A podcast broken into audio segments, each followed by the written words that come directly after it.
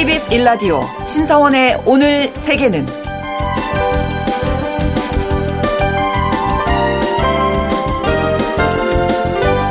안녕하십니까. 아나운서 신성원입니다.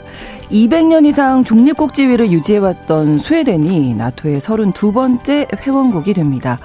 나폴레옹 전쟁 이후 중립국을 선포했고 치열한 전쟁 가운데서도 중립을 고집했던 스웨덴이 중립국을 포기한 배경엔 우크라이나 전쟁으로 달라진 안보 환경이 있는데요.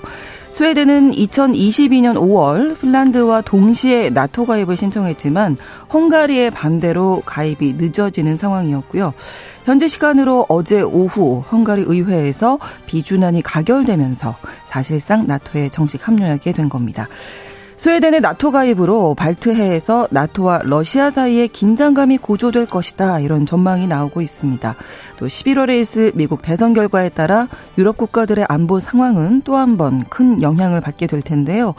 앞으로 유럽 국가들이 어떻게 분쟁의 가능성을 낮추고 평화를 모색해 갈지 주목해 봐야겠습니다.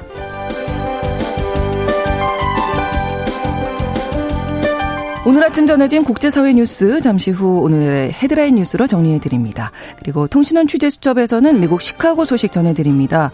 시카고에서는 학교에 상주하던 경찰을 모두 철수하기로 했다고 하는데요. 어떤 배경이 있는지 알아보겠습니다. 그리고 글로벌 이슈에서는 미국과 러시아 사이에서 벌어지고 있는 우주 핵무기 논란에 대해서 짚어보겠습니다.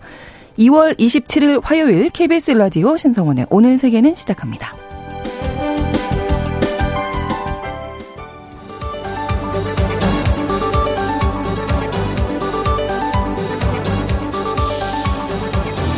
오늘 세계는 헤드라인 뉴스.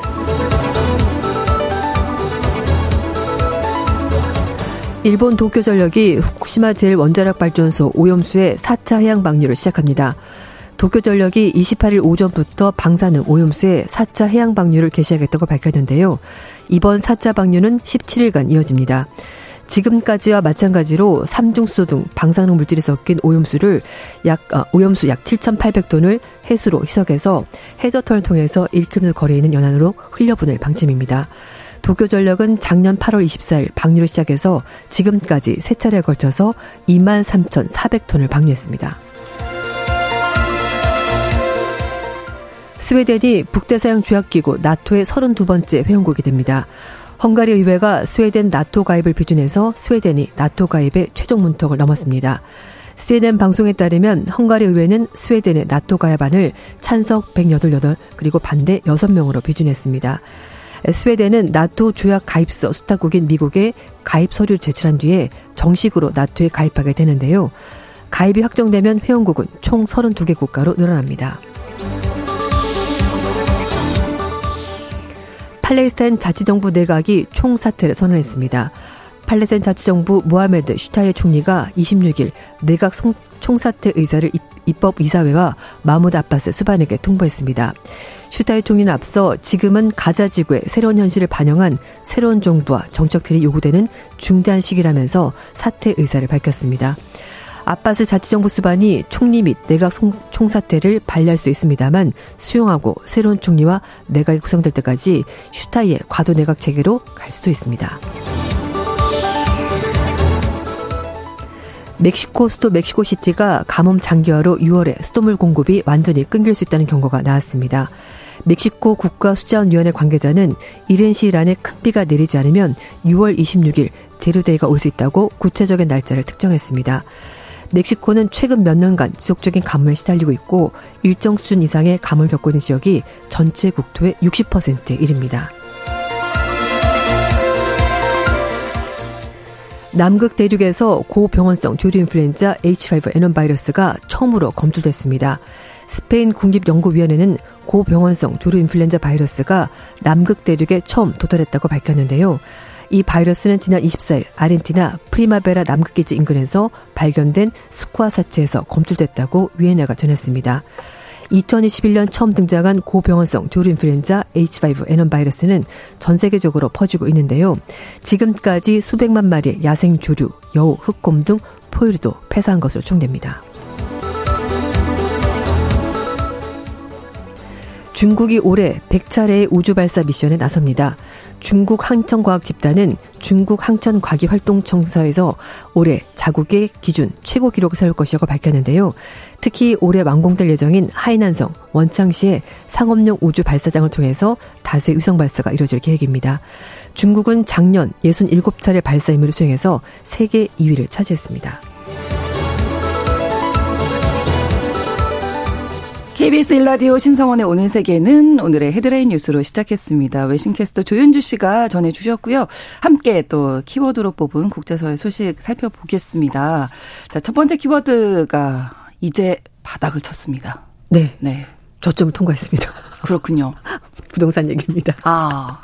네, 이제 올라갈 일만 남은 건가요? 그러면? 일단 파이낸셜 타임즈는 OECD 국가들의 부동산 가격이 바닥을 찍고 음. 안정기 또는 상승기로 접어들었다 이렇게 판단한 것으로 보입니다. 네. 어, 영국의 일간지 파이낸셜 타임즈가 보도한 내용이고요. 어, 부동산 가격 바닥 찍었다. 이제 상승세 또는 안정기로 접어든 것 같다라고 분석을 음. 했는데요. 네. 어, OECD 부동산 데이터를 자체적으로 분석한 결과 작년에 3분기 OECD 국가의 주택 가격이 2분기보다 2.1% 증가했습니다. 지난해 초 주택 가격이 거의 정책이었던 걸 비교를 하게 되면 네. 상승세를 타고 있다는 것이 이제 그래프로도 확인이 되고 있는 음. 상황인데요. 어, 한 시장 전문가는 가장 최근 데이터에 따르면 대부분의 국가에서 주택 가격이 바닥을 친 것 같다면서 주택 가격 조정이 충분히 이루어졌다라고 분석했는데 네. 일반인들은 어떻게 생각하실지 느껴지십니까? 아니요. 네. 음. 자, 사실 코로나 기간 동안에 네. 부동산 가격이 뭐 꽤 올랐었다가 예. 음. 최근에 또 떨어지는 분위기인데 이게 이제 다시 오를 것 같다 이렇게 보면 될까요? 네. 전체적인 흐름을 봐야죠. 네. 네. 어, 세계 주요국 중앙은행들이 최근 몇 년간 인플레이션 억제하기 위해서 기준금리를 네. 인상했죠. 예, 코로나 기간 동안은 돈을 막 풀었다가 그렇죠. 물가가 계속 오르니까 이제 다시 이걸 억제하려고 음. 기준금리를 음. 이제 계속 올리고 있는데 주택 가격은 2022년 말부터 하락하기 시작했고요. 그리고 파이낸셜 타임스에서도 OECD 국가의 2022년 말 기준 주택 가격은 전분기 대비 0.6% 상승하는데 그쳤다라고 밝혔습니다. 네. 2012년 이후 가장 어. 낮은 상승률인데요. 네. 전반적으로 그래프를 보면은 어 2012년부터 거의 10년 동안 올랐습니다. 부동산 가격이. 아, 네. 우상향이었고 특히 코로나 19 대유행 시기에 그래프가 급경사 이릅니다. 음. 그러다가 2022년 말부터 시작해서 이제 뚝 떨어지는 네, 떨어지기 시작한 건데 음. 그리고 나서 이제는 2023년 동안 좀 바닥을 다지다가 음. 다시 오르고 있다라고 이제 보는 건데 네네. 네. 특히 미국의 연방준비제도 연준이 음, 올해 중반 또는 하반기에 기준금리를 인하할 거다 이런 기대감이 나오면서 이게 주택 시장에 반영이 됐고 음. 그래서 주택 가격 하락세가 완화되거나 아니면 금리가 이제 싸지니까 네네. 네. 상승세로 돌아설 거다라고 얘기하고 있습니다. 음. 이 파이낸셜 타임즈는 매물이 부족한 것도 주택 가격 하락이 멈추는데 기여했다면서 OECD의 실질 주택 가격은 이제 상승세로 돌아섰다라고 음. 분석을 했습니다. 네. 특히 국가별로 보면 미국의 주택 가격이 아, 경제도 좋고 일자리가 계속 늘어나면서 작년 11월까지 무려 5.2% 올랐습니다. 그리고 호주, 뉴질랜드 주택 가격 역시 다시 올랐고요. 우리나라도 2023년 작년 1, 2, 3월 달까지 바닥이었고요. 그리고 나서 지금 그렇죠. 오르고 있는 상황인데 음. 다만 독일의 주택 가격은 경기 침체 그리고 임대시장 과열 때문에 작년에만 전년보다 10% 넘게 떨어져서 어, 독일만 상황이 좋지 않습니다. 네. 근데 이제 중국도 요즘 부동산 안 좋다라는 얘기가 많은데요. 그렇죠. 중국 주택 가격은 당분간 하락세가 이어질 것으로 음. 보입니다. 중국은 지난 2년 동안 주택 가격이 7% 하락했고요. 네. 투자 수요 대부분이 사라졌고 앞으로 2년 동안도 주택 가격이 하락할 것 같다는 음, 분석도 있습니다. 그렇군요. 부동산 시장이 다시 오를 수 있다. 네. 예, 이런 이야기가 나왔었고. 자, 두 번째 키워드는 나에게는 형님이자 아버지 같은 존재였다. 누구 얘기인가요? 네. 워렌 버핏이 자신의 가장 중요한 사업 동반자였던 고 찰리 멍거에게 아. 이런 얘기를 했습니다. 네. 아, 투자의 달인 워런 버핏이 사실 어쩌면 투자의 그루에게 한 음. 찬사다라고 음. 볼수 있을 것 같은데요. 네. 절친이자 사업 동반자이자 사실 스승이기도 했습니다. 예, 투자회사인 머크셔 해서웨이의 가장 중요한 설계자가 바로 고 찰리 멍거였다고 말했고요. 그러면서 네. 나의 형님이자 아버지 같은 사람이었다라고 추모했습니다. 버핏이 24일 날 버크셔 주주들에게 연례 서한을 보냈는데요. 네. 작년 11월 28일 아, 99의 나이로 세상을 떠난 멍거에 대해서 음. 이렇게 찬사를 보냈습니다. 아, 찰리 멍거 버거 체스웨이의 설계자란 제목의 주소안에서 멍거가 1965년 자신에게 괜찮은 기업을 멋진 가격, 그러니까 사실 그 싼 가격 말하는 그렇죠. 겁니다. 네. 싼 가격에 사는 것을 포기하고 음. 멋진 기업을 괜찮은 가격에 사는 것을 추천했고 그래서 결국 어. 그 전에 사실 어 워렌 버핏이 싸게 사는 거에 집중했었거든요. 근데 예. 그게 아니라 아, 버핏이 이제 뭔가가 말하고 나서는 괜찮은 기업을 음. 적당한 가격에 사는 걸로 철학이 바뀌게 됐습니다. 네, 그래서 네, 네. 이렇게 회사가 잘 된 것 결국 어, 찰리 몬거 덕분이었다라고 말했고요. 그러면서 어떤 면에서는 형님이기도 했었고 다정한 아버지였다고 말했는데 오. 어. 왜 그렇게 말했냐면은 어, 자신이 옳다는 것을 알고 있을 때조차도 버핏에게 주도권을 줬고 그리고 오. 어. 버핏이 실수했을 때도 절대로 탓하거나 실수를 다시 거론하지 않았다고 합니다. 아, 이거는 사실 예. 부부지간에도 안 되는 일이 아닙니까? 절대 안 되고요. 이게 어, 아이를 키울 때 이거 그렇죠. 기억해야 되겠다. 주도권을 줘야 어, 되겠다. 음, 실수에 대해서 너무 거론하지 말고. 그러니까요. 아, 중요한 그러니까 얘기네요. 이 두 사람 사이에 우정과 음. 신뢰가. 같이 존중이 같이 있었던 것 같습니다. 네, 그래서 네. 버핏은 그 동안에 투자 철학을 형성하는데 다 아, 뭔가가 큰 역할을 했다라 음. 설명했습니다. 이 버크셔가 발표한 실적 보고서를 보면 작년 4분기 영업이익은 84억 8,100만 달러, 우리 돈으로 11조 3천억 원 기록했고요. 네. 전년 동기보다 무려 28% 증가했습니다. 그리고 작년 4분기 말 현금 보유액은 1,676억 달러로 우리 돈 223조 원으로 역대 최대치를 기록했습니다. 네. 정말 어마어마하네요. 그렇죠. 네. 저희가 이제 워렌 버핏 이 이름만 나와도 네. 어디에 투자했대 뭐 이런 생각 일반인들은 많이 하게 되잖아요. 네. 뭐 그런 얘기는 좀 없었나요? 네, 일단 회사를 구체적으로 말한 건 아니고 네. 이제 뭐 우리가 알려진 바로는 코카콜라 투자 많이 했었고 그리고 이제 일본 기업에 많이 투자를 했었는데요. 음. 아, 버핏은 이 버크셔의 실적에 의미 있는 차지를 차이를 가져올 만한 충분할 정도로 크고 유망한 기업은 미국에 몇 개 남아 있다라고 말을 했고요. 음. 아. 미국 이외의 기업에서는 그렇게 좀 매력적인 투자처는 아직 없는 것 같다 이렇게 말했습니다. 음. 그리고 투자 전문가들이 얘기를 하는 거에 대해서 좀 일침을 간 것이 있었는데요. 네. 이렇게 얘기를 했습니다. 어떤 투자가 성공할지 예언할 수 있다면 그가 과연 자신의 통짜를 공짜로 사람들에게 풀겠습니까? 이렇게 말했다고요. 그렇긴 그렇죠. 네, 그래서 네. 이렇게 비유했습니다. 마치 황금을 찾아내서 그 위치를 보여주는 지도를 이웃들에게 그냥 공짜로 주는 것과 마찬가지인데 음. 전문가들이 그렇게 하는 건 아니지 않을까. 그러니까 음. 너무 전문가 말을 맹신하지는 말아라. 음, 네. 이렇게 조언했다고 합니다. 네. 그리고 이제 후계자 얘기도 나오고 있는데요. 음. 어, 자신의 후계자로 지명한 그레그 에이블 어, 부회장 그리고 아지트 자인 부회장이 함께 경영할 거다라고 얘기를 했습니다. 네. 아무튼 뭐 실수에 대해서 다시 얘기하지 말고 네. 이게 주도권을 주고 음. 이게 신뢰를 강하게 예, 쌓아 나갈 수 있는 음. 방법이라는 거 이거는 크게 배우게 음, 됐네요. 음, 사회생활 할 때도 맞아요, 맞아요. 것 같습니다. 그렇습니다. 가족 간이나 아니더라도 그렇습니다.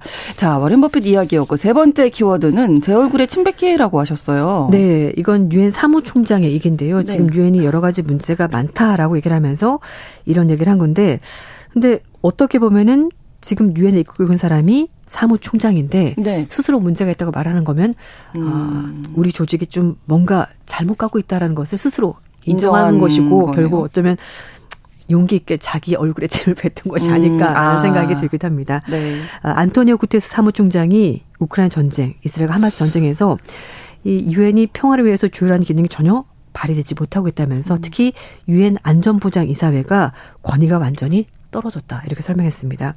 이 사무총장은 러시아 우크라이나 침공 이후에 전장이 지금 교착 상태에 빠져 있고 이스라엘과 하마스 간의 전쟁은 갈수록 인도적 위기로 치닫고 있는데 이 음. 상황에서 유엔 안보리가 제대로 대응하지 못하는 것은 결국 권위가 훼손된 것 아니냐 이렇게 말했습니다. 음. 그리고 이스라엘군이 지상전을 계속하고 있는 그런 부분도 얘기를 하면서 네. 안보리의 단결력이 부족했다 이렇게 지적했습니다. 아, 지난 20일에 즉각적인 인도주의적 휴전 요구 결의안이 안보리 상정이 됐었는데요. 네. 미국이 거부권을 행사하면서 이게 음. 결국 부결됐고 물론 지금도 전쟁을 중단하기 위해서 많은 나라가 노력하지만 안보리의 역할이 너무나 미비한 것 아니냐 이렇게 지적을 한 겁니다. 그러면서 안보리 구성 업무 방식에 심각한 아주 획기적인 개혁이 필요하다라고 음. 주문했습니다. 아, 구태 사무총장은 지난 8일 날 유엔 본부에서 안보리 기억론을 얘기한 바 있었는데요. 과거 냉전 시대에는 어, 이 메커니즘이 강대국 간의 관계를 조율하는 데 도움을 줬지만 지금은 그런 시대가 아니라는 거죠. 아, 그렇죠. 다극화 시대고 네네. 네. 여러 목소리가 많은데 지금의 유엔의 메커니즘은 과거에 남아있기 때문에 이게 작동을 안 하는 것 같다 이렇게 음. 설명했습니다. 시대에 맞게 좀 변화할 필요가 있다 네, 이런 맞아요. 점을 스스로 지적을 한 거네요. 맞습니다. 네. 네 번째 키워드 승리하는 데는 이유가 있다. 뭐 지금 트럼프 전 대통령이 네. 승승가도를 달리고 있는데요. 맞아요. 처음에 뭐 한두 번 승리했을 때는 아 그냥 좀 처음이라서 그런가 했는데 지금 다섯 번 연속으로 가니까 네, 사람들이 네. 되는 건가? 약간 이런 목소리가 나오고 있는데 좀 가능성이 좀 높아지고, 있죠, 점점. 네, 그러니까 만약에 뭐 한두 번 이기고 지고 그럼 모르겠지만 지금 연속으로 이기고 음. 있거든요. 그래서 미국 매체인 악시오스가 사우스캐롤라이나주 프라이머리 출구 조사를 분석을 하면서 트럼프 전 대통령이 경선에서 호소력 있는 후보기 때문에 지금 승리하는 거다라고 오, 설명했습니다. 이유가 있다. 네, 맞습니다. 네. 그래서 어, 좀 분석을 해봤더니 지난번 대선이 조작됐다고 믿는 어, 미국의 고령 백인 유권자들이 압도적으로 아. 트럼프 전 대통령을 지지를 하고 있다는 분석이 나왔습니다. 네. 악시오스가 CNN, ABC 방송 등 미국 매체들과 이 사우스캐롤라이나 프라이머리 출구 조사 그리고 AP 보트캐스트 이렇게 설문 조사를 다 종합해서 분석을 해봤는데요. 네. 그랬더니 사우스캐롤라이나 프라이머리에서 트럼프 전 대통령은 60% 득표를 기록했고요. 오. 40%의 니키 헤일리 전 유엔 대사를 아주 가볍게 누르고 5연승 달리면서 그러니까요. 지금 대선의 티켓 차곡차곡 모아가고 있습니다. 네, 차이가 점점 벌어지는 것 같아서. 맞아요. 그러니까 음. 트럼프 전 대통령 지지층이 확실하다는 거예요. 네, 맞습니다. 네. AP통신 보도에 따르면 트럼프 전 대통령의 투표한 유권자 가운데 3분의 2가 백인이고 대학 졸업장이 없는 남성이라고 합니다. 음. CNN 조사에서도 대학 졸업장이 없는 유권자의 4분의 3은 트럼프 전 대통령 지지했다고 하고요. ABC 출구 조사에서도 어, 미국의 국정 방향에 대해서 화가 난다. 지금 이제 바이든 정부에 대해서 화가 난다라고 말한 유권자 중에서 음. 무려 83%가 트럼프 전 대통령 지지한다고 밝혔습니다. 반면에 NBC 뉴스 출구 조사에서는요. 이번 프라이머리에서 유권자 60% 이상이 바이든 대통령이 합법적으로 당선되지 않았다. 이렇게 어. 얘기를 했다고 합니다. 그러니까 음. 색깔이 아주 확실하게 그러네요. 다르다는 겁니다. 네네. 그래서 트럼프 전 대통령 지지자들의 이 같은 특징 때문에 일부 공화당 고 인사들은 트럼프 전 대통령이 경선에서는 이기겠지만 11월 본선 대선에서는 조금 너무 색깔이 확실하기 어. 때문에 불리할 수도 있다라고 얘기를 하는 겁니다. 그래서 좀 더 본선에서 승리 확률을 높이려면은 다양한 사람들로부터 지지를 받을 필요가 있을 것 음. 같다라고 보는 그런 목소리 있다는 거죠. 네. 어쨌든 뭐 11월에 있으니까 음. 본선이 그 사이에 어떤 일이 일어나는지 또 음. 유의하면서 지켜봐야 네. 되겠습니다. 자, 다섯 번째 키워드는 유유상종, 이심전심 이렇게 네. 정하셨네요. 맞습니다. 남미의 트럼프라고 불리는 하베르 밀리 아린 대통령이 미국에서 트럼프 전 대통령 만났습니다. 오, 만났군요. 두 사람 굉장히 분위기가 좋았습니다. 네, 진짜 트럼프 전 대통령과 남미의 트럼프 네. 밀레이 대통령이 네. 만났습니다. 친구, 어떤 얘기가 오갔을까요? 네, 친구들도 약간 유유상종 좀 비슷한 사람들끼리 잘 만나기도 하잖아요. 그래서 네. 어, 이 보수 정치 행동 회의에서 트럼프 전 대통령 만났다고 하는데요. 어, 아르헨티나를 다시 위대하게 만들자. 이렇게 말했다고요. 왜냐하면은 음. 트럼프 전 대통령의 슬로건이 미국을 다시 위대하게 아. Make America Great Again 그러니까 마가 이건데요. 아. 이걸 대신해서 미국 대신에 아르헨티나 네, 이름을 아르헨티나 Great 네. Again. 네, 맞아요. 이렇게 되는 거군요. 맞습니다. 그래서 오. 응용했다고 하는데 트럼프 전 대통령이 무대 뒤에서 아르헨티나를 다시 위대하게 만들자라고 하답했고 밀레이 대통령도 자유만세 이렇게 이제 얘기를 했다고 합니다. 오. 밀레이 대통령은 작년에 오랜 경제 위기로 분단 대중들의 지지를 얻고 당선이 됐고요. 지금 대규모 경제 규제 완화에 착수했습니다. 특히 네. 좀 과격한 행동, 언사 때문에도 그렇죠. 트럼프 전 대통령이 굉장히 비슷하다라는 얘기를 네. 하고 있는데 자국 통화의 패소화를 평가절한 정책 때문에 이제 좀 사실 음. 욕도 많이 먹고 있긴 한데요. 어쨌든 어, 집권한 이후 1개월 만에 빈곤율이 7.9% 포인트 급등하면서 네. 아직은 별 효과를 보지 못하고 있습니다. 그러니까요. 뉴욕타임스는 미국은 아르헨티나 최대 외국 투자이자 세 번째로 큰 무역 동반자라 설명했고요. 아르헨티나가 400억 달러 빚진 국제통화기금에 대해서 그 어느 나라보다도 아주 강력한 통제권을 가지고 있다고 했는데 네. 어쨌든 두 사람이 만나서 분위기 좋았고 서로 서로 약간 칭찬해주는 음. 그런 분위기였습니다. 그렇군요. 음.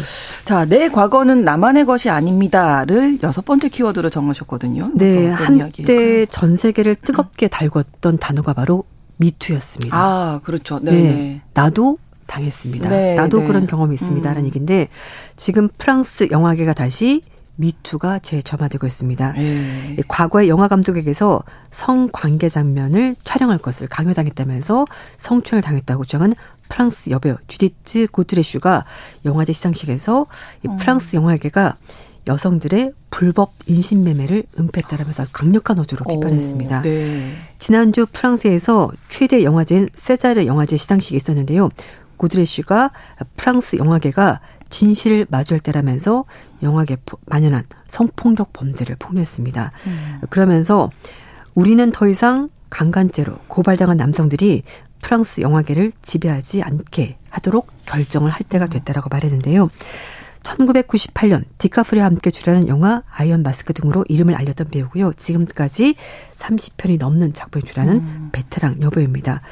어, 그런데 음 작년 12월 달에 자, 어, 자전적인 내용의 다큐멘터리 시리즈를 통해서 자신이 미성년자였던 그때 영화 촬영장에서 성폭력을 당한 사실을 폭로하면서 음. 이게 미투가 다시 이게 되고 있는데요. 네. 어, 30년 전입니다. 당시 43살이었던 영화 감독 자크 두아용이 어, 여배우가 15살일 때 어, 아. 성관계 장면을 무려 45테이크를 거쳐서 촬영하도록 고집을 했다고 음. 하고요. 그리고 심지어 원치 않는 신체 접촉까지 있었다고 주장했습니다.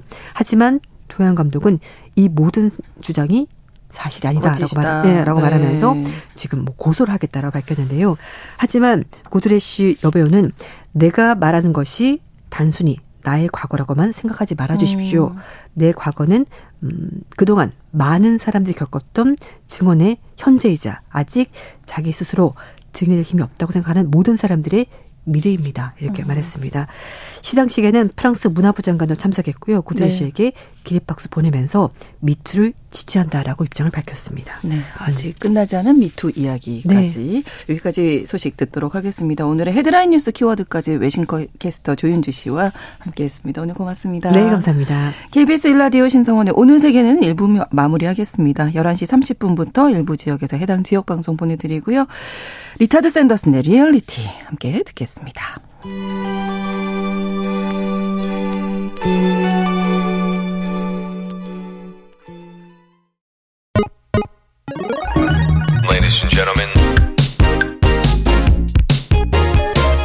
국제사회의 다양한 뉴스를 한눈에 KBS 1라디오 신송원의 오늘 세계는 세계를 바로 보는 최소한의 투자입니다.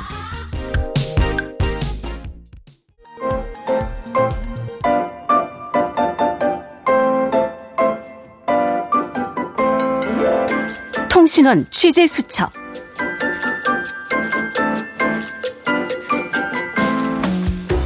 시카고 교육위원회가 최근 공립학교 내 상주 경찰들을 모두 철수, 철수하기로 결정했다고 합니다. 학교 경찰 제도는 도입 초반에는 큰 호응을 얻었다가 지금은 사실상 퇴출에 가까운 제도가 됐다고 하는데요. 통신원 취재 수첩 오늘 미국 시카고 연결해서 자세한 내용 살펴보도록 하겠습니다. 유정임 통신원 연결돼 있습니다. 안녕하세요. 네, 안녕하세요. 음. 시카고입니다. 네. 자, 시카고에서 다음 학기부터 이 교육청 소속 학교에 상주하는 이 학교 경찰들 모두 철수하기로 결정이 됐다고요. 네, 공립학교 내 학교 경찰을 그동안 철수시킬 것이냐, 유지할 것이냐에 대한 논의가 오랜 기간에 걸쳐서 이루어져 왔는데요. 네. 그러다가 지난 22일입니다. 시카고 교육위원회가 해당 사안이 오랜 시간의 논의 끝에 만장일치로 상주 경찰을 철수하기로 결정했다고 밝혔습니다. 네. 시카고에서는 지난 1991년부터 학교 경찰에 대한 지원을 하고요. 교내에서 경찰의 보호를 받아왔습니다. 어, 학교 경찰이 처음에는요, 634곳이었는데, 이제는 39개의 학교만 아. 학교 경찰을 두고 있는 것으로 알려졌습니다. 그러다가 39개 학교마저 모두 경찰들을 철수하기로 한 것입니다. 네. 그러면 이 학교에 있는 상주 경찰들 처음에 두었던 이유가 있을 거 아니에요. 왜 두게 됐는지 어떤 역할을 했었는지도 궁금하네요. 음, 네. 학교 경찰은요 시카고뿐만이 아니라 미국 전역에서 도입이 된 제도입니다. 네. 1950년대 학교 내 범죄에 대응하기 위해 도입된 제도 중의 하나로 1999년 콜로라도주 컬럼바인 고등학교에서 아. 총기 난사 사건이 발생을 했어요. 그때 네, 네. 13명이 사망을 하면서 그렇죠. 학교에 경찰을 두는 학교들이 네, 폭발적으로 음. 늘어나기 시작한 것입니다. 네. 어, 학교 경찰들은요, 주로 학교 출입자를 관리하고 총기 및 흉기 등의 소지를 금지하는 것에 중점을 둬왔고요. 학생들 사이에서 폭력 사건이 발생할 경우 후속 처리를 담당해 왔습니다.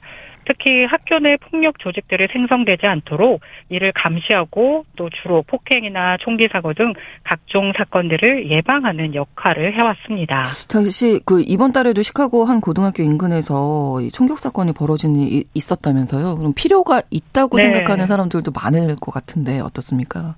네, 맞습니다. 지난 1월 31일이었습니다. 시카고 북부의 한 고등학교 인근에서 네. 3명의 청소년이 네. 남학생들로 밝혀진 피해자 가운데 안타깝게도 16살 소년은 사망을 했고요. 예. 또 다른 피해자인 15살과 16살의 소년 2명 중 1명도 중상인 것으로 아, 알려졌습니다. 아, 3명이 피해를 입었군요. 네. 네. 네. 피해 학생들은 모두 시카고 교육청학교 소속인데요. 네. 목격자들에 따르면 네, 피해자들이 거리를 걷고 있었는데 차량 한 대가 다가와서 유리창을 열고 어. 학생들을 상대로 네, 수십 발의 총격을 가한 것입니다. 어. 네. 또 이 사건 발생 일주일 전에도 시카고 다운타운의 한 고교 앞에서 두 명의 학생이 총에 맞아 사망하는 등 학생들의 안전 문제가 사실 심각한 상황인 거는 네, 사실인데요. 그러네요. 하지만 경찰은요, 네. 이런 사건의 대부분은 불특정 다수를 노린 총격 범죄가 아니라 조직 폭력배들 간의 세력 다툼으로 이미 타깃이 정해진 총격 사건이라면서 시민들의 불안을 잠재우기도 했습니다. 그렇군요. 근데 이 학교의 안전을 위해서 도입했던 학교 경찰 제도가 지금 왜 이렇게 사실상 퇴출에 가까운 상황까지 온 건지 그것도 궁금해집니다. 네. 어, 사실 이 학교 내 경찰 제도는요, 부촌이나 백인 인구가 많은 학교 위주보다는, 어, 시카고의 흑인 밀집 지역인 남부 지역의 이제 공립학교 음. 위주로 학교 경찰들이 상주해 왔었습니다. 네. 그러다 보니까 학생들의 불만이 높아지기 시작했는데요. 음. 왜냐하면 학교에서 경찰들이 자신들을 보는 시선이 매우 위협적이라는 이유에서입니다. 아. 어떻게 보면 뭐 인종차별에 해당할 수도 있겠죠. 네네네. 네, 네. 자신들이 네, 네, 음. 흑인 이기 때문에 음. 요런 뉘앙스가 있었어요. 네. 그러다 보니까 이제 교육위원회에 접수된 불만 보고서에서도 학생들의 불만이 많이 제기가 돼 왔고요. 음. 또 남부 지역 일부 학생들이 거리로 나서서 어, 학교 경찰들을 내보내달라는 시위를 벌이기도 했습니다. 음. 그래서 이런 가운데 교육위원회가 여러 가지 사, 정을 고려해서 학교 경찰에 투자할 예산을 전문 교사와 상담사들을 위해 사용하는 방법이 더 낫다고 판단을 음. 하면서 학교 경찰 철수 이유를 밝혔습니다. 네. 뭐 이제 학, 학교 경찰을 위해 사용된 예산을 이제는 이제 전문 상담사 등의 전문가들에게 투자를 하겠다는 뜻인 것 같습니다. 그렇군요. 그런데 이 학교 경찰 다 철수시키면 좀 괜찮아질까요? 뭐 학부모들의 반응, 학생들의 반응은 어떤지도 궁금한데요. 네. 일부 학생들은요, 학부모들과 같이 학교 경찰에 투입될 예산으로 네. 더 많은 전문교사와 상담사 등에 투자하겠다고 하니까요. 네. 교육위원회의 결정에 매우 반가워하고 있습니다. 아, 네. 왜냐하면 네, 학교에서 이제 더 많은 교육 프로그램과 기회를 제공받을 수 있게 됐다는 음. 이유에서인데요. 하지만 또 다른 일부에서는 학교 경찰을 모두 철수시키는 것은 위험한 일이라면서 경찰 일부는 계속 학교에 남아 어, 총기 규제 등 학생들의 범죄 예방을 위해 상주하는 것이 필요하다는 입장도 있습니다. 네. 또 실제로 웨스트사이드의 한 학교 는 학교 경찰을 유지하기로 결정한 지역 학교 위원회 중 하나인데요. 네. 이 학교는 학교 경찰이 흑인 중남미 커뮤니티와 경찰 사이의 불신을 회복하는 데 도움이 된다고 생각해서요. 음, 자신의 학교만은 이를 유지하기로 최근 결정을 내렸습니다. 음, 또 학교 경찰이 상주하지 않으면 학생들 내에서 아까 말씀드렸다시피 조직 폭력 단체들을 만들어서 이제 약한 학생들을 괴롭히고 왕따를 시키는 일이 더 늘어날 것이다라는 음. 우려도 나오고 있습니다. 네, 학생들의 안전을 최우선으로 한 어떤 정책이 마련돼야 되겠죠. 네, 소식 잘 들었습니다. 네, 고맙습니다. 네, 고맙습니다. 미국 시카고에서 유정임 통신원이었습니다.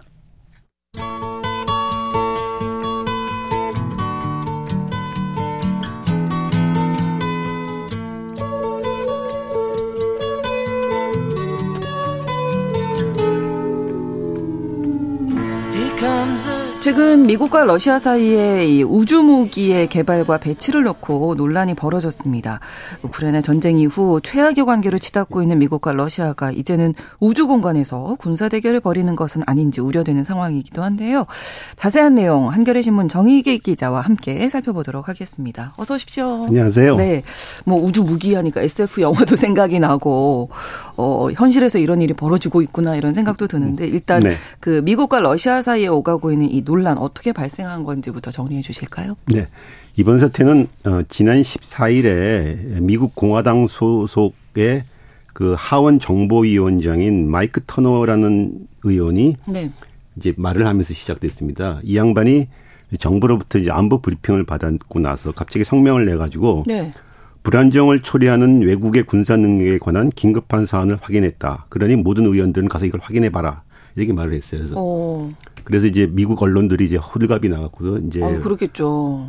무슨 얘기인가 해서 네. 해보니 언론들은 곧 이게 러시아와 관련된 안보 위협 사안이다. 그리고 곧 러시아의 우주무기 개발과 배치에 관한 사안이다. 라고 아. 보도를 했어요. 그래서 워싱턴 포스트나 뉴욕 타임즈 같은 데서 러시아가 우주에서 핵폭발을 이용해서 네. 위성을 파괴할 수 있는 이런 무기를 갖다가 만든다, 어? 배치한다. 오. 이게 이게 만약에 되면은 어, 무, 어, 무기 경쟁에서 game changer가 될 수 있다. 네.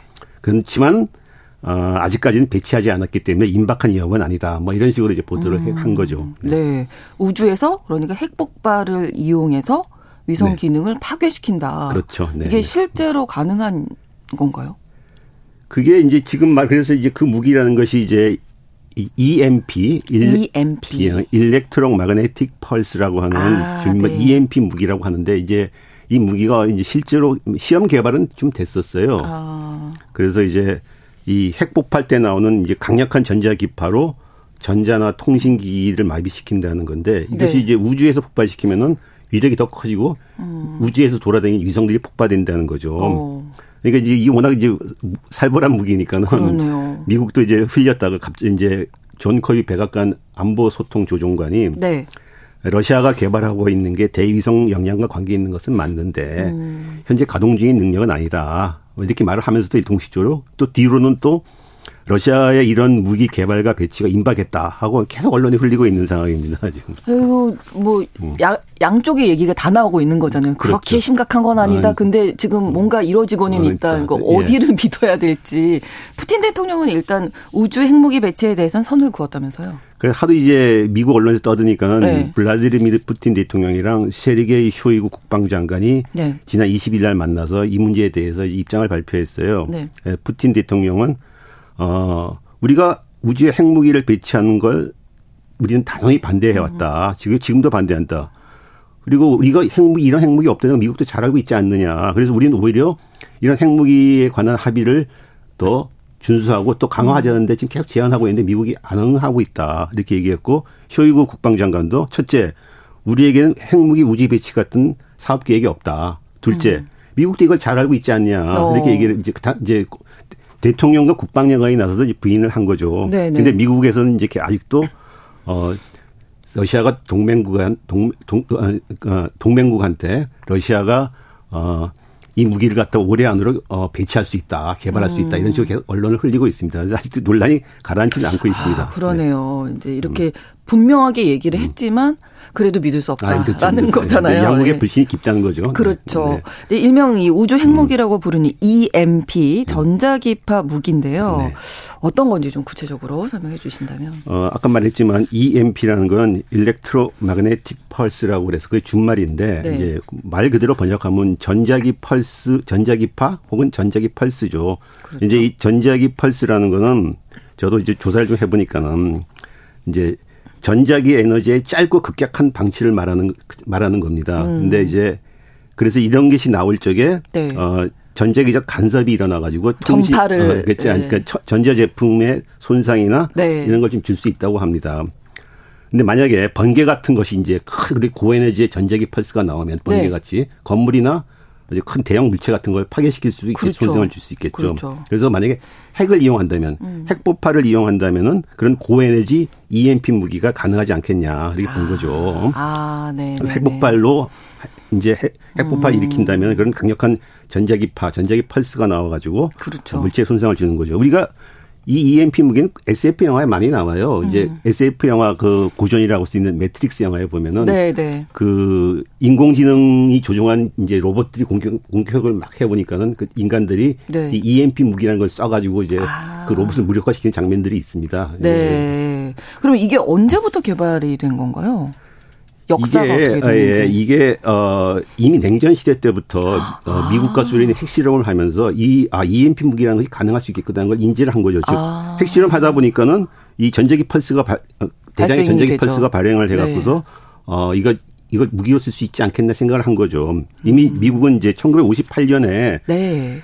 태평양상에서 35차례나 핵실험을 했던 하드택 프로젝트라는 걸 했었어요. 근데 이 그걸 하면서 그 헬륨 가스 기구에다가 핵, 핵폭탄을 넣어서 높은 네. 곳에서 폭발시켜 봤어요. 네네네. 네. 어, 그랬더니 어, 그 폭발시켜 보고서 봤더니 EMP를 관찰해 보니까 어, 높은 위성에서 고도에서 폭발시키니까 EMP가 더 많이 나오더라는 걸 알게 된 거죠. 아. 그래서 미국이 1962년에 네. 본격적으로 스타피시 프라임이라고 하는 어, EMP 무기 실험 한번 해봤어요. 그러니까 예, 태평양 약 400km 고도에서 네. 핵폭탄을 실험을 해봤는데 음. 거기서 한 1,500m나 1,500km나 떨어진 하와이에서,도 영향이 미친다는 걸 본 거죠. 그래서 어머. 가로등이 한 300개 작 꺼져 꺼져버리고 아, 경보가 오작동하고 이런 사태가 난 거죠. 그래서 아. 이 EMP 무기라는 거 그때 물론 개발된 건 아닌데 그런 가능성이나 그 잠재력을 충분히 확인을 이미 그렇죠. 50년 때 확인을 한 거죠. 아, 네. 그렇게 미국이 실험을 하면 뭐 구소련이죠. 소련에서도 가만히 있지 않았겠죠. 당연히 하죠. 당연히 네. 소련도 1962년에 네. 카자흐스탄 우주 상공에서 어 소비에트 프로젝트 K 핵실험이라는 걸 해서 음. 세 차례 EMP 발생 핵실험을 했다고 합니다. 네. 폭발 규모는 미국의 그 스타 프레임 스타 피시 프라임 실험보다 훨씬 작았지만은 네. 이게 인구가 밀집한 고도에서 한 데다가 지역의 고도에서 한 데다가 아.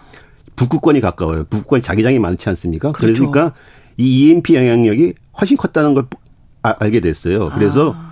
그 지하 송전소에서 갑자기 전류가 급증해가지고 발전소에 불이 났다는 보고가 있습니다. 그렇군요. 네. 그 EMP 무기라는 음. 게 어떻게 보면 예전에 그 과거 미소 냉전의 핵심이었다 이렇게 볼수 그렇죠. 있겠네요. 뭐, 그 1950 한, 사안이었죠. 그걸 놓고서. 예. 그래서 미국 이게 사실은 지금 EMP 무기 거론된 EMP 무기보다 훨씬 광범위한 우주를 대상으로 한 프로젝트가 음. 이미 1980년대 때 미국에서 아. 한번 본격적으로 추진 적이 있, 었습니다 네. 그게 이제 1983년에 그 로널드 레이건 행정부, 네. 그 당시 로널드 레이건 행정부는 소련에 대해서 무제한적인 이제 군비 경쟁을 추구했었는데 네. 전략 방위 구상 SDI라 하죠. 전략 방위 구상이라는 걸 발표를 했습니다. 네. 요체는 그겁니다. 저기 소련이 만약에 미사일을 쏜다면은 네. 우리는 그, 그 미사일을 우주 공간에서 파괴시켜 버리겠다는 겁니다. 본토에 음. 돌아 대기권 진입하기 전에 아. 그렇게 하려면 우주에서 무기를 써야 되는 거 아닙니까? 그렇죠. 그래서 이른바 스타워즈란 말이 나온 거죠. 별들의 전쟁이란 말이 나온 거죠. 그때 영화가 스타워즈 영화가 막 나왔으니까. 네네. 네. 그래서 그 우주에서 미사일 요격을 하기 위해서는 이제 레이저 무기, 뭐 음. 입자빔 무기, 우주 배, 우주 배치 미사일 시스템, 당연히 지금 말했던 어, 요즘 말하고 있는 그 우주에서 적의 이성을 파괴하는 개념 이런 것도 다 음. 들어간 거죠. 네. 그때 이게 워낙 충격적이고 이제 어, 그때 SF 영화랑 같이 맞물려서 이제 네. 스타워즈라는 말까지 나오는 바람에 사람들이 입방아가 많이 났었는데 실제로 가능하냐. 네네네. 그러다가 1987년에 이제 미국과 소련이 관계가 좋아져서 군축 협정에 들어갔습니다. 네, 그리고 나니까 이제 미국 물리학회가 그때 이런 전략 방위 구상은 어 앞으로 한 몇십 년이 걸려야 된다. 기술적으로, 어, 기술적으로. 개발이 되려면. 그리고 그런 네. 시스템이 가능한지도 알아보는데 한 10년 이상 걸릴 거다. 그래서 네. 아, 좀 미국이 좀 과장했었구나. 이런 일이 있었죠. 아무튼 음. 어, 우주에서 무기 개발이나 배치는 사실 러시아만 욕할 수 있는 문제가 아니고 미국이 네. 어쩌면 사실 냉전 시대 때 더 규모가 크게 많이 했다는 거죠. 예. 예. 근데 왜 또 다시 이렇게 미국과 러시아가 우주 무기를 놓고 공방을 벌이게 된 건지 뭐 어떤 다른 배경이 있을까요? 음, 아까도 말했지만은 미러 양국이 우주에서 그런 무기를 배치할 수 있는 잠재 역량을 갖고 있다는 건 이미 다 아는 사실입니다. 네. 새삼스러운 사실이 아닙니다. 근데 왜 이번에 그랬냐? 그 행정부가 일상적으로 안보 보고를 하는데 그 터너 위원장이 우주 무기란 말에 feel이 탁 꽂혀가지고 자극적인 소재니까 어, 말을 네. 했 이제 언론에 예, 예, 흘렸는지 예. 아니면 행정부가 의도적으로 자극적으로 아. 정보를 흘렸는지 실제로 아니 러시아가, 러시아가. 우주 무기 개발에 진전이 있는 건지 네. 어? 근데 이게 명확한 게 없. 아, 명확한 게 아직까지 없죠. 없는 거죠. 네. 근데 어 많은 전문가들은 네. 이런 배경의 사태 배경으로는 네. 지금 미러 관계가 악화되고 음. 어 기존의 군축 협정이 모두 물거품되는 상황과 무관하지 않다. 음. 실제로 우주 무기는 관련해서는 1967년에 우주 조약이라는 게 있어가지고 네. 우주에서 군사 활동이나 우주 무기를 배치 못하게 돼 있습니다. 근데 실효성이 떨어져서 이걸 좀더 강화해야 된다는 말이 있는데 아무것도 지금 음. 못하고 있는 상황이죠. 그렇군요. 네. 그러니까 제가 그거 여쭤보고 네. 싶었거든요. 네. 뭐 미국과 러시아, 뭐 구소련부터 네. 무기 개발 좀 제한하자 이런 협정 같은 건 정말 많았거든요. 저 뉴스에서도 많이 봤고. 근데 네. 말씀하신 대로 실효성이 과연 있는지 근데 협정을 맺어놓자 네. 뒤에서는 자꾸 실험하고 지금 미국과 네. 러시아 사이에 유일하게 남아 있는 이제 군축 협정이라는 건 네. 신전략 무기 감축 협정. 그러니까 네. 영어로는 뉴스타트라고 하는데 네. 이게 유일하게 남아 있습니다, 지금. 음. 근데 이것도 어 푸틴 러시아 대통령이 우크라이나 전쟁으로 미국과 관계가 악화되니까는 지난 작년 2월에 네. 이제 더 이상 이거 이 조약 이행하지 않겠다. 어? 우리 선언을 어. 했어요. 네. 그래서 이제 이게 2026년에 만료가 됐는데 네. 지금 어정쩡한 상태로 지금 있는 겁니다. 음. 연장 협상을 해야 되는데. 네. 근데 이거 러시아만 욕할 수가 없어요. 2018년에 도널드 트럼프 행정부 때 도널드 트럼프 대통령이 아주 미러사의 아주 중요한 핵, 이 핵군축 조약인데 네. 중거리 핵 전략이라고 INF라고 이걸 갖다 미국이 일방적으로 탈퇴해버려, 탈퇴해 버렸습니다. 음. 물론 명목은 러시아가 어, 이 조약을 어기면서 크루즈 미사일을 개발하고 있다. 뭐 이런 명목을 댔죠. 음. 그 전에 그 전에 어 조지 미국의 조지 부시 행정부 때그 네. 그 탄도 미사일 조약이라고 ABM 조약이라는 게 있었는데 이것도 미국이 탈퇴를 해버리고 음. 미사일 방어망 MD 이건 이제 축소판 어 스타워즈 축소판 SDI라고 하는 건데 네. 그 미사일 방어망을 러시아 주변에 만들 배치를 해서 러시아가 엄청나게 반발을 했습니다. 네. 그래서 사실 올해 냉전이 끝나고 나서 미러 사이의 군축 협정이라는 게 사실은 더 효과가 없어져 버리게 그러니까요. 되는 거죠. 네. 차라리 어 냉전 때는 미국과 소련이 전략 무기 어, 제한협정 SALT one, two를 하고 아까 음. 말했지만 중거리 핵전력 조약도 만들고 ABM 조약 다 만들어서 네. 서로 지켰었는데 일단 만들면은 서로 감시망이 있기 때문에 어느 정도 지켜진다고 우리가 봐야 됩니다. 아, 그런데 그거 갖다 파괴해 버린다면 무한 군축으로 나갈 수밖에 없는 거죠. 네, 네. 그러니까 네. 전체적으로 좀 무기 개발하는 것에 대해서 뭐 경각심, 경계심이 조금 사라지는 풀어주고 제동 장치가 지금 없어지고 있는 거죠, 지금. 아, 그럼 미국도 이제 뭐 핵 EMP 무기 개발에 다시 뛰어들지 않을까? 그 그건 이제 알 수가 없죠. 알 수가 없고 이제 네. 어, 미국의 비판적인 사람들은 미국이 저렇게 흘리는 거 보니까는 미국도 지도 자기네들도 이익 개발하려고 그러는 거 아니냐. 네, 이렇게 네. 비판 사람도 있습니다. 미국도. 근데 예. 어, 러시아가 좀 빌미를 준 것도 있죠. 그거는. 음. 왜냐하면 러시아가 최근 들어서 어, 이른바 슈퍼무기라는 걸 갖다가 엄청나게 개발, 개발하고 선전해 왔습니다. 네. 이 슈퍼무기라는 게 뭐냐면은 지난 2018년에 어, 푸틴이 국정연설에서 일부 공개를 하기로 했는데 그러니까 핵 추진 순항 미사일. 네. 순항 미사일은 건 그냥 조그만 미사일인데 거기 핵을 달아버린다면 어. 아주 무한하게 돌아다닐 수 있다는 그렇죠. 얘기입니다. 네. 또한 음속의 20배 이상의 어 초음속 미사일들. 이거 이런 미사일을 발사하게 되면은 어 박을 수가 거의 불가능하게 된 그렇죠. 불가능하게 된 거죠. 어떻게 막겠어요? 네, 또 하나는 대륙간 탄도 미사일에다가 네. 이런 또 음, 초음속 장치를 붙이겠다는 거죠. 그러니까 요, 그, 이것도 역시 요격이 불가능한 아. 어, 불가능한 데다 거기다가 또 다탄도 핵을 다탄두로 장착하겠다는 거죠. 여러 개를. 어. 그래서 아. 그런 것 또한 핵탄두를 탑재한 대륙간 수중 드론, 그러니까 이른바 무인 드론인데 수중에서 활동하는 무인 잠수함인데 거기다가 핵탄두를 탑재해 버린다는 건 그러니까 만약 이런 것이 개발이 된다면은 네. 어 미국으로서는 살 방, 현재로서는 방어하기 힘들고 당연히 또 미국은 거기에 맞서서 또 대응하는 무기를 만들어내겠죠. 그럼 예. 무한 군악이 추진될 수밖에 아, 없는 상황입니다. 끝나지 않겠는데. 그러니까 이제 물론 러시아가 약간 과장되게 말을 하고 있는 것 같긴 한데 네. 어쨌든 간에 러시아가 이런 무기를 개발하고 있다는 거 이것 때문에 미국의 국방부나 군인들 음. 그리고 방산업체들은 네. 당연히 대응을 하, 하려고 하겠죠. 그렇죠. 이 정도 이야기 나왔으면 뭐 안 하고 있을 수는 없겠죠. 그런 대응 속에서 이제 이 우주 무기 개발이 미국 쪽에서 계속 러시아를 비판하는 게 아닌가 하는 생각이 듭니다. 예. 평화를 기대하고 있는데 자꾸 이제 무기를 개발한다고 하니까 좀 답답해지는 것 같습니다. 그렇습니다. 이제 미러 관계가 어, 회복되지 않는다면은 네. 어, 이거 상당히 힘든 과제라고 합니다. 또 하나는 이제 미국은 또 어, 미국, 러시아뿐만 아니라 중국도 이제 군축협정에 들어와라 이렇게 얘기를 하고 있어서 더 복잡해지고 음. 있는 상황입니다. 그렇습니다. 글로벌 이슈 오늘 우주 핵 무기에 대해서 자세히 살펴봤습니다. 한겨레 신문 정의길 선임 기자와 함께했습니다. 오늘도 고맙습니다. 감사합니다. 아, 방송 마무리하면서 일렉트릭 라이트 오케스트라의 미스터 블루스카이 전해드리겠습니다. KBS 일라디오 신성원의 오늘 세계는 내일 오전 11시 5분에 다시 뵙겠습니다. 고맙습니다.